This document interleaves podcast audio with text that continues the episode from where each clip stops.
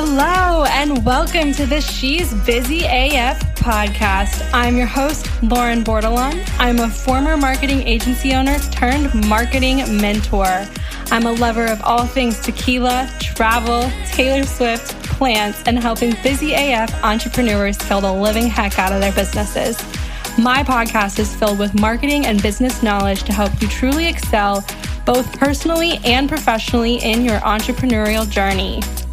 You'll put down your phone after each episode and be infused with techniques and practices that allow you to work less in your business and more on your business so you can ultimately step back when you want and enjoy the sweet, sweet fruits of your blood, sweat, and tears filled labor. So, with that being said, open up your note app or your favorite notebook and let's jump on into the She's Busy AF podcast. Hello and welcome back to the She's Busy AF podcast. Today's episode is one I've been dying to get off my chest. It's all the things I wish I'd done differently in the beginning of my service based business. So, for those who don't know me, I or don't know my story, I formerly owned and operated a six figure boutique digital marketing agency, and I sold it last summer, which was July of 2020 and I immediately dove into pursuing my passion of being a marketing mentor to entrepreneurs. I ran that business for five years. So, as you can imagine, there was a lot. I learned a lot. So, I'm going to roll out those four tips I have, those four things I learned in today's episode. All right, so number one, the first thing I wish I'd done differently is not cater to everyone and their mother. No, but literally, I was working with all my friends and all their moms, and I wish I hadn't done that. I was taking clients left and right, no matter who they were, and even if I wasn't confident in how I could help them. So that resulted in me spending a lot of freaking time doing research, specific research I wasn't charging for, to be well versed on the industry I was now working within for these particular clients. So in the beginning, I think this is okay to some extent, but I let this drag on for well over a year, which resulted in a diverse portfolio. Sounds great, right? But it wasn't a super deep one. So, what I mean by this is I only had a handful of clients and experience in many different industries and not much to show for that when going to pitch new clients, right? Like, it didn't go too deep. I didn't have too deep of results to show for multiple clients. So, a few years in, I realized this that this was a problem as we were struggling to sign new clients. And this was when I decided to niche down and focus, focus, focus on health and wellness, boating, and real estate. You might be like, Lauren, those are very different industries. But we had a lot of traction in those specific industries. And so I was like, let's go all in on them. And these were also things I felt like I knew like the back of my hand.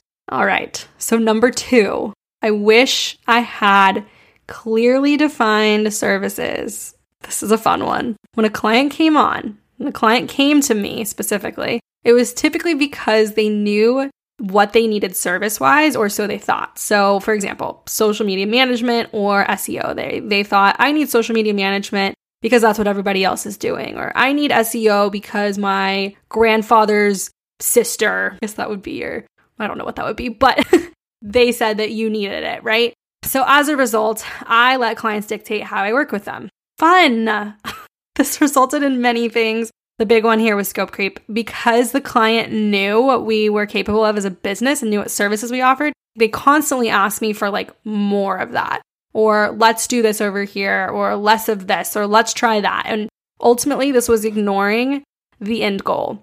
And what I have to say about this is when you are going to work with a client, it's really important that you drill down and figure out what is their end goal here. Are they looking to bring on more employees? Are they looking to franchise as a business? The more you can get them to share with you about what their end goal is, the more you can cater your services to them. So instead of throwing everything you can at the client, right? Everything you can do, it's best to package your services in a way that speaks to their end results. So if they want to launch a totally new service in their business and it's and your job is to market that through social media, the goals and expectations that you set around that are going to be very important to kind of establish what's going to get done. And I think the best way to do this is through packages. So, in through packages, you can control what is and isn't done, and this sets expectations early on so you can avoid that scope creep. All right, so number three. Number three lesson I learned, thing I wish I'd done differently. I wish I had taken advantage of a project management system. Early on, I did not see the need of investing in software. Like, it costs money, right? Why do I want to spend money when I'm not making that much money? Like that seems silly to me. Clearly, I was short sighted and I was a young and growing business. But here's the thing time is money. All right. So I like to put it this way I hire a person to come to my house every two to three weeks and clean my house because otherwise it takes me a full day and I don't think I'll do as good of a job with this. Right. And thinking of it that way, if it takes me a full day, that's a full day of work I could have done to push my business forward or to work with my clients. So it's the same thing in your business. You're if you're tracking your time or if you know you're spending a lot of time doing invoices and contracts and brochures and managing projects, there is software out there to automate that. And so it's the same idea. The project management software I used, I've been using for forever, even in my previous business. And it can save you, like I'm saying, so much time in automating the processes that you have to take time out of your day to complete, right? Silly. So towards the end of operating my previous business, I used Monday.com for project management and Honeybook for client management. I definitely think you need both to some extent. Monday.com for project management is amazing if you have a team and you want to collaborate. Otherwise, I think something like Trello, Asana, ClickUp, those also function very highly as well.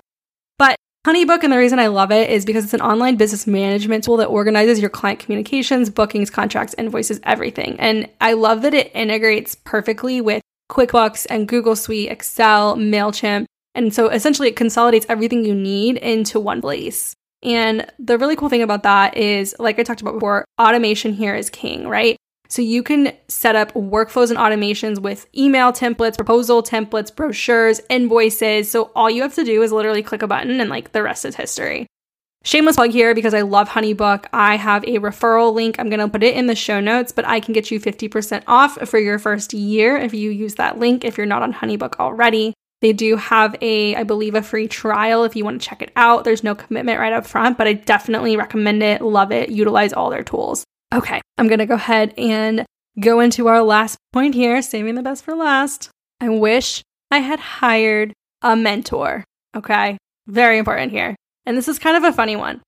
I remember clear as day stalking LinkedIn for a mentor. I typed in marketing mentor, business mentor, like everything you could think of around a mentor. And the reason I typed in mentor instead of coach is because a mentor I knew was someone who had walked the walk, they've been in my shoes, they've gotten the result I'm looking for. So that's what I was looking for a mentor. And I scoured the internet for someone who could help me. Came up pretty dry. But yeah, I really just wanted someone who had the service based business before, like I had, who I can ask questions. Like, I'm in this process and the internet's not doing me a service. Like, I need to talk to a real human, someone who can, like, truly validate the path I was on. Obviously, came up dry on that one. And instead, uh, there was an opportunity that came in my path to work with a business coach. And I started working with this business coach, but the reality was this person hadn't been in my shoes, nor did they have the life I wanted. And as a result, it became a struggle for me to get ahead. And I went back to really figuring things out on my own. And I, I did. But here's the thing it took me five years to get my business to the place where I could walk away from it, right? Like I ultimately ended up selling my business, which is not, you know, everyone's end result. But I, I did. I sold my business. I was acquired by another company who, you know, saw what I had built and wanted to take that on with with theirs. And I was able to to move on, and that was so cool. And open my mentorship business, which is you know something I've been wanting to do for a long time. I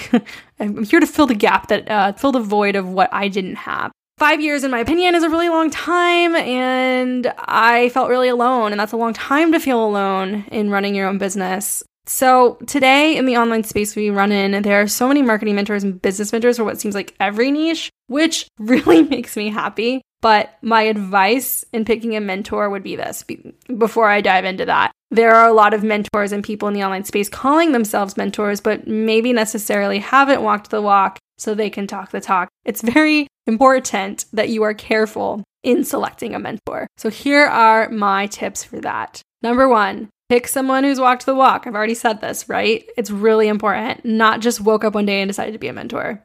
Number two, you want to pick someone who has the life you want. If that person has flexibility in their life and they're traveling and living it up and and that's that's ultimately what you want for yourself, you want freedom and flexibility to be with your family or to take the day off if you want. That person you end up working with should embody the life that you want. Pick someone who has a positive, uplifting attitude and gives you the attention you deserve. Positivity and the uplifting is huge. You don't just want to be looked at as a dollar sign too, which can feel that way sometimes when you're looking for a mentor, right? The sales conversations come on hard.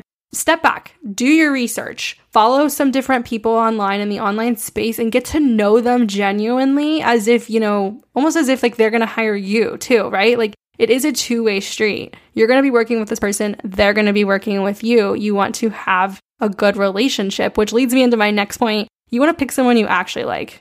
This person's going to become very close to your business as a mentor. Like they should know everything. They should, and maybe ultimately one day that looks like they know your finances, they know your goals in life. Like it's very important they understand where you're at in your business so they can help you get to where you want to be. And so this is why it's really important to like the person and have similar viewpoints and ways that you can relate to each other. All right, so those were the four big, big, big, big things I wish I'd done differently. And I sincerely hope this resonates with you in some way and that you can learn from this.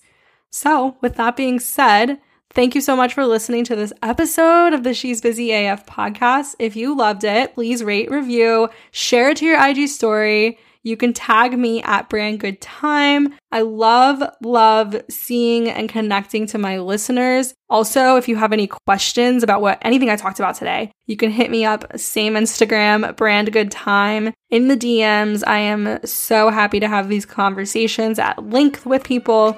So don't be afraid to hit me up there, and I will see you on the next episode. Make it a good one.